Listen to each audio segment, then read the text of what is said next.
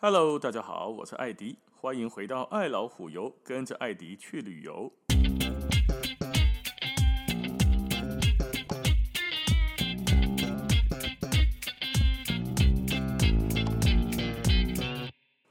咱们有一天去到古巴旅游的时候，哎，来到哈瓦那啦，还是来到很多地方，看到的都是哇，红红绿绿黄黄的房子，很漂亮，然后看起来都旧旧的，很有历史沧桑感。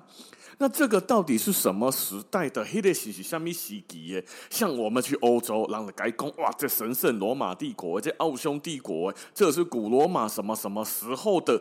哇，这个呢，几百年，那个上千年，对吧？那古巴有没有这种东西呢？当然有啊！如果我们去古巴的时候，把它大概分成三个时期来去了解它、认识它，你玩起来会觉得哦，原来如此。这三个时期是哪呢？最早从什么时候开始？从哥伦布开始，因为哥伦布进简没有什么记录，那个属于有一点。在历史更以前的，现在你在古巴比较看不到哥伦布以前的东西，不敢说没有，可能比较不容易看到，因为后以前的东西没有那么多文字流传下来，也没有那么多建筑流传下来。你今嘛看到的哦，就那种哎很漂亮的、很有古典味道、破破烂烂但是破的很有味道的房子，那都是哥伦布之后开始的。所以哥伦布之前。金马蒂跨博沙乌那种可能要再到别的啦，墨西哥啦，什么其他地方去往更久以前看的，那就属于历史的范畴了。啊，金马利克亚跨哥伦布吼来到这边做的第一件事以上，大家说古巴这个名字哥伦布喝诶，我嘛唔知呢，我张卡等于吼哥伦布伊嘛无接，伊嘛无甲我讲这甘伊喝诶。但是他可见的米亚西安状，假设这个说法是真的，哥伦布什么时候来的？一四九二年嘛，大航海时代来到这边的，难得行麦克公好这口普隆公哎，来走还走错，说要去日本，跑到中美洲，妈的说要去印度，跑到中美洲，还很奇怪的是，把来到的中美洲的看到的原住民土著们，这些原住民哦，硬赶上公，干你们不是什么其他的人，你们就是印度人。我要去印度，所以我现在踏上这个地方，这个地方就叫印度。那五郎安内和诶哈，啊，那，有一天我要去高雄，这个靠北捷车捷去给郎，来到了基隆火车站，我说我这边就叫高雄，怎样？妈的，我说这里是高雄就是高雄，所以我得个基隆人叫做高雄人。这样子逻辑好像怪怪的，对吧？但是东超哥伦布都是安内走为啊，哥伦布那时候来到这边，看到了看到了这里的原住民，伊德港和尚，伊德港和这印第安人嘛，对吧？然后港光美洲那些地方的原住民，印第安人，印第安人伊莫里上？印第安，印第安的特为印度，所以伊的改起的所在人吼，我说你们是印度人，就是印度人，所以你得叫印第安。所以说，在美洲地区，哈，五位狼是称是是纪念哥伦布，但有的人其实并不是很喜欢哥伦布啊，因为那大家看历史嘛，知道吗？西班牙人来了之后，带来了一大堆的东西，什么细菌、病毒、天花啦，啊，其他的一挂疾病啊。其实当地的原住民并不是被西班牙人的船坚炮利给干掉的呢，干是丢被死的呢，的因辛苦。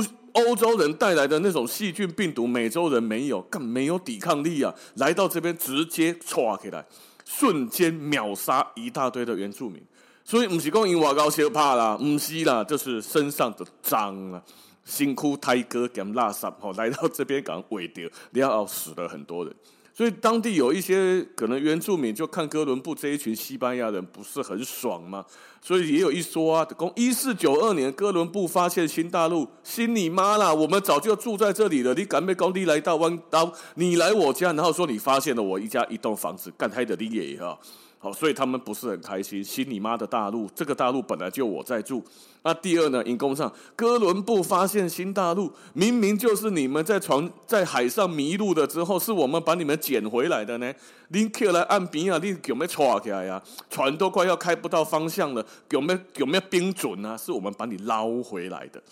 哦，当然说法大家各一了。总之，我们历史课本是这样教嘛。一四九二年，西班牙就开始诶，发现各个新大陆，对吧？哈，哥伦布就开始一直跑来跑去，还带来了著名的哥伦布大交换，就是那种比如说玉米啦什么，开始带过来，然后一些其他东西从欧洲带过去之类的。好，那这个有什么关系呢？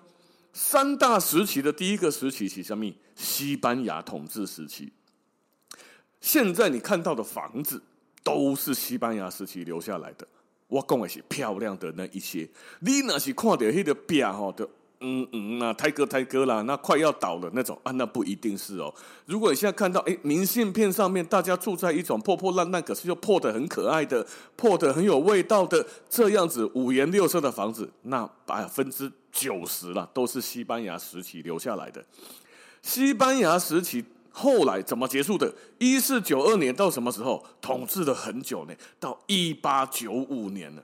西霸尼哈五六七八嘛，对吧？一四九二到一八九五，四百年，被谁给推翻掉的？这个民族英雄叫做何塞马蒂。你怎么去到古巴的哈瓦那？哈瓦那机场叫上何塞马蒂机场。哎改名不？应该没啦。就是有咱较早吼，咱的机场嘛，叫上诶中正机场对吧？中正机场纪念谁？蒋中正嘛。哦，那值不值得纪念？咱们不在这讨论哈。我们是政论节目哦。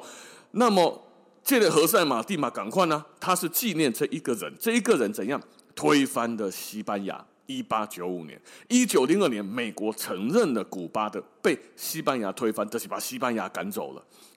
那你看，从一四九二年。一直到十九世纪了，好的一八多少年的时候，古巴都是西班牙殖民的啊。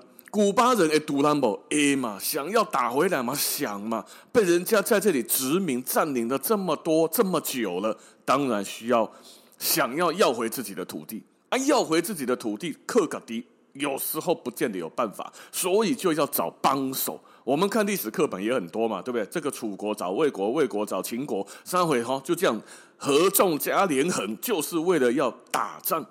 那么古巴想要把西班牙人打回去，已经想了好几百年了，做得到吗？做不到。一直到了什么时候？一直到了十九世纪，终于他旁边有一个国家很会打仗，也有军力。这个国家是谁？美国。啊，美国想不想要说啊？你古巴哈，那大概怎样了？然后叫以美帝啊，是哈，不管他是不是美帝，还是说资本主义的自由美国，总之，在我国家旁边有一个小国需要帮忙，打掉西班牙之后，不但我可以跟西班牙要要一点东西，我还可以帮古巴打胜仗之后，帮古巴要点东西。哎，阿内赫哦，那么我们就帮古巴怎么样干掉西班牙？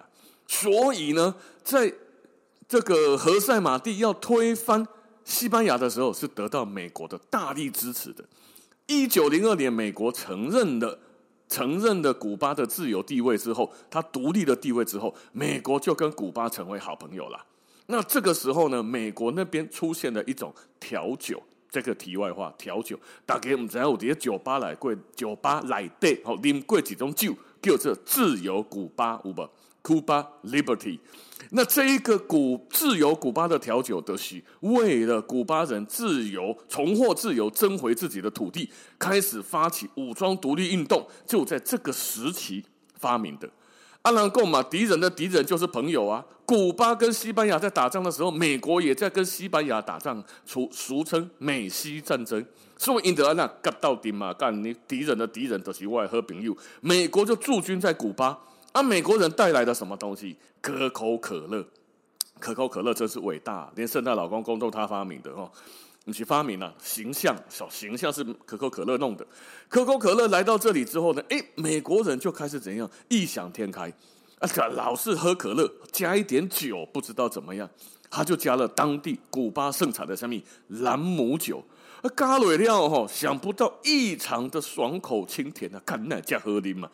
据说这就意味什么？上尉、军人哦，军人喝酒，而军人会当饮酒啊？嗯，随便好，反正呢，军官说喝酒就喝酒。直到一九零零年左右，古巴正式独立的时候呢，美国的军队在那里都会举起酒杯，跟周围的人一起喊 “Bocuba Libre” 这种来庆祝什么？古巴独立。所以这一杯调酒呢，其实很简单，就是可乐加朗姆酒，但是给得上自由古巴。那么美国跟古巴很好，好帮他独立了之后，美国就开始跟古巴开西安那做好朋友啊。啊，这和平友的之余，一定要在他手上再拿一点资源回来嘛，对吧？啊，我我帮你修整，我也出了很多的武器，花了很多的钱，搞不好死了很多的同胞，总要给我点好处啊。所以他们就有那些互惠的条件。美国就派了一个人叫做西奥巴蒂斯塔这类郎大魔王来到古巴干嘛？统治古巴这个地方。嘿。啊，古巴人的感觉讲，看您伯啊的前门巨狼，后门进虎，哎，这句话这么说的嘛，哈。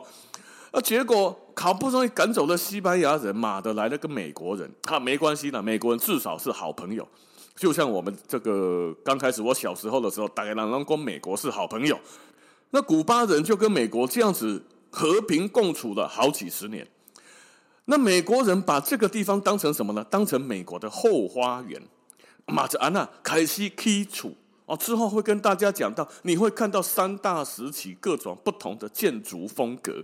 西班牙人在这里好几百年，会起厝不？会嘛？美国人在这里会起厝不？会嘛？这过了百年的厝啊，个大美其名叫做住古迹啊，大古迹来对啦，大这个三百年的厝，看我买厝五十年我都嫌老啊，佮给你大三百年的厝，头壳小派去啊。当然自己新盖呀、而且美国人盖房子不喜欢那种雕梁画栋啊，什么巴洛克风、洛可可风，风个屁！我就是要有庭园，后面有烤肉，还要有游泳池啊。所以美国人又自己盖房子。哦，那这个时期呢，美国在这里起厝了，美国来家切特了，当做自己的后花园。然后呢，就在这里开始搞什么？搞什么妓院呐、啊？开始贩毒品呐、啊？哦，啊，开始有枪支跟黑帮。这个地方就开始乌烟瘴气，就出现了很多本来光明面所想要规划的副产品，的开始这个时候才变得没有那么样子的，诶，适合居住。古巴人觉得美国人搞得也没有比较好啊，当然美国人感觉这天堂啊，干你娘家爱有爱有钱啊，有钱啊，爱有钱有钱。要赌场有赌场，他妈的要毒品有毒品，这里太好了，这里比美国本土还要好啊！而且我们在这里横着走，横着走，林北美国人就是高你们一等，所以在这里的美国人很爱，但是古巴人讨厌，古巴人觉得妈的又来了一群豺狼虎豹，所以开始怎样，又要开始推翻美国人。到了一九五几年的时候，他就开始一直不断的。不断的开始产生的一些大大小小的流血冲突。一九五三年七月二十六号，菲德尔卡斯楚卡斯楚这两灾哈，上一集有说过，大陆叫做卡斯特雷，诶，宣称叫做杀不死的男人。下一次我们专门帮他讲一集，叫做杀不死的男人。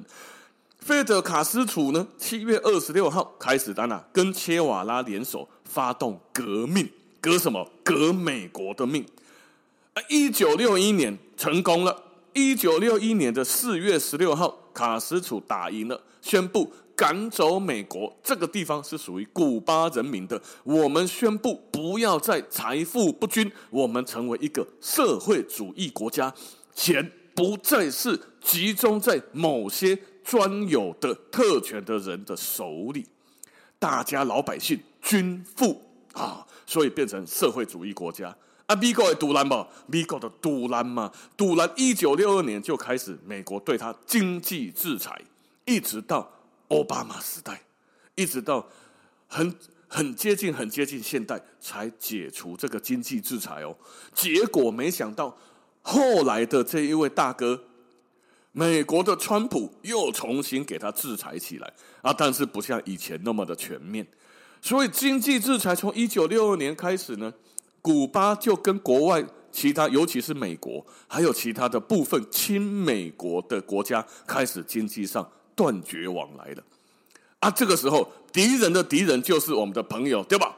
东抽咪狗公，西班牙是你古巴的敌人，也是我的敌人，所以我们联手吧。那现在美国是古巴的敌人，还有谁也是美国的敌人呢？苏联呐、所以那个时阵，古巴的跟苏联老大哥搞这会。美军，你给我封锁古巴吗？干，你别得锤苏联来干嘛？来帮我出一口气。所以呢，就有了一九六二年开始的古巴导弹危机。那古巴导弹危机发生了什么事情？苏联呢开始部署古巴的一些导弹，瞄准哪里？瞄准美国。啊，当然到最后，这个古巴导弹危机就结束了。结果的发现了一些事情是，古苏联撤回了部署在古巴啊，部署在古巴的这些弹道飞弹，美国就撤回了在土耳其跟意大利的飞弹，这两个地方也是瞄准苏联的。美国宣布不再对古巴进行任何的入侵行动，但不包括暗杀卡斯楚。哦在华盛顿跟莫斯科之间建立了美苏的热线。咱细汉的时候看电视，还是看历史课本都有讲，我把美苏之间有热线，电话撒开了就可以跟对方的领导人通话。哦，那后来呢？古巴领导人就是菲德尔卡斯楚，地位得到了很大很大的加强。这是三大时期，所以呢，西班牙到美国时期，美国到社会主义国家，社会主义国家到现在。所以你可以看到的，不管是房子，不管是穿着，不管是他们的交通工具，整体的感觉都脱离不了这三大时期。所以当了解这三大时期之后，到古巴去旅游，就会比较看得懂说，哦，这是啥，这是啥，而且会了解到说，原来很多东西西班牙人其实做的还不错。美国做的也还不错，我们就以观光客的角度来看，所以下一集呢，我们就来聊三大时期的一些建筑。好，那今天的时间就先到这边喽，感谢大家的收听，咱们下次见，拜拜。